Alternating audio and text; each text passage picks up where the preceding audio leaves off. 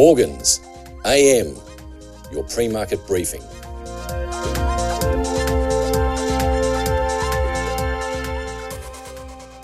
US equity markets rallied on Friday, recording their biggest one day gains in at least a month after Treasury yields retreated from recent highs ahead of a week that sees the US labour market take centre stage.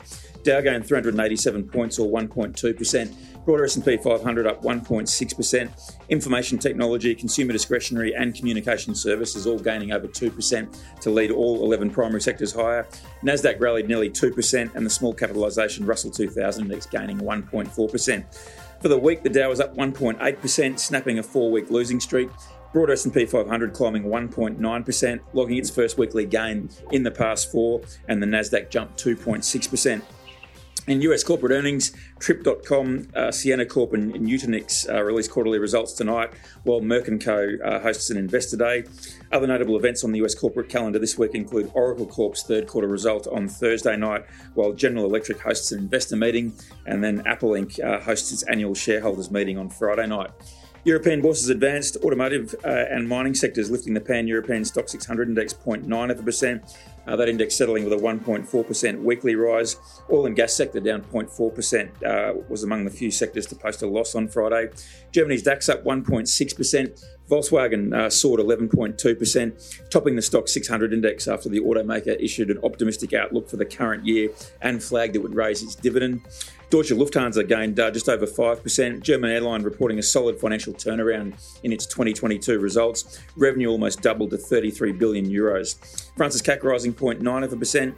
Uh, European Central Bank Christine Lagarde warning in a weekend interview with a Spanish newspaper that underlying price pressures will remain sticky in the short term and signalled that further interest rate rises from the ECB are very likely as inflation is a monster that we need to knock uh, on its head. ECB's next uh, monetary policy meeting is on the 16th of March and they are very, very likely, according to Ms Lagarde, to uh, go ahead with a well flagged half a percentage uh, point rate rise. London's FTSE 100 eked out a 0.04% rise, relinquishing earlier more pronounced gains on Friday. Energy heavyweights BP and Shell, notable index drags down about 1% uh, apiece. Pearson fell by 3.8%. That was despite the educational publisher reporting better than expected annual profits driven by revenue growth and cost savings. On the positive side of the ledger, uh, Persimmon was the leading FTSE 100 performer, up 4.5%, having tumbled earlier in the week after issuing a profit warning. Miners also traded strongly. Anglo American up 1.8%, Glencore with a 2.4% gain, and Rio Tinto up 2.1%. Base metals were firmer across the board on Friday to close out the week. Copper adding 0.3 of a percent to be trading uh, uh just uh, shy of $4.08 a pound and up almost 3% on the week. Nickel gained 0.8 of a percent on Friday. Aluminium edging 0.2 of a percent higher and zinc with a near 1% rise. China has set a growth target of around 5% for 2023. Uh, the figure, which was in line with analyst forecasts, was announced by Premier Li Keqiang at the uh, Sunday opening of China's rubber stamp parliament, the National People's Congress. If achieved, the target would represent a recovery from growth of just 3% in 2022, which is one of the levels, lowest levels we've seen in decades uh, as the economy was rocked by uh, coronavirus. Uh, Premier Li Keqiang told the delegates we should give priority to the recovery and expansion of consumption. Uncertainties in the external environment are on the rise. At home, the foundation for stable growth needs to be consolidated insufficient demand remains a pronounced uh, problem, and the expectations of private investors and businesses are unstable.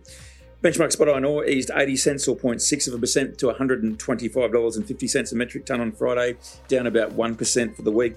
Gold futures rising $14.10 or 0.8 of a percent uh, to $1,854.60 an ounce, logged their biggest weekly gain since mid January, up 2.1%. Oil prices erased uh, steep early losses to settle higher on Friday, bouncing uh, after the United Arab Emirates denied a report that officials were internally debating whether to leave the Organisation of Petroleum Exporting Countries. WTI up $1.52 or 1.9% to 79.68 a barrel extending their weekly gain to 4.4%. Brent gaining $1.08 or 1.3% to 85.83 a barrel, up 3.6% on the week. On bond markets, 10 year Treasury yields down 10 basis points to 3.96%. Still egged out their sixth consecutive weekly rise in yield, up about 1.4 basis points. And the two year note yield fell 4.3 basis points to 4.86%, uh, down uh, 5. Uh, 5.6% uh, for the week, sorry, up 5.6 basis points for the week.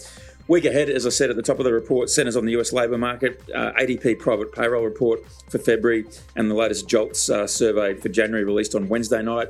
That's followed by the non farm payrolls report for February on Friday night. Fed Chair Jerome Powell also delivers his semi annual testimony to Congress this week, appearing before the US Senate Banking Committee on Tuesday and then the House Financial Services Committee on Wednesday. A number of central banks also out with interest rate decisions, including our own Reserve Bank of Australia on Tuesday, Bank of Canada on Wednesday night, and the Bank of Japan uh, on Friday, and President uh, Biden will outline his budget proposal for the upcoming fiscal year to Congress on uh, Thursday night. Aussie dollar buying about 67.7 US cents. This is general advice only, and we have not considered your needs or objectives.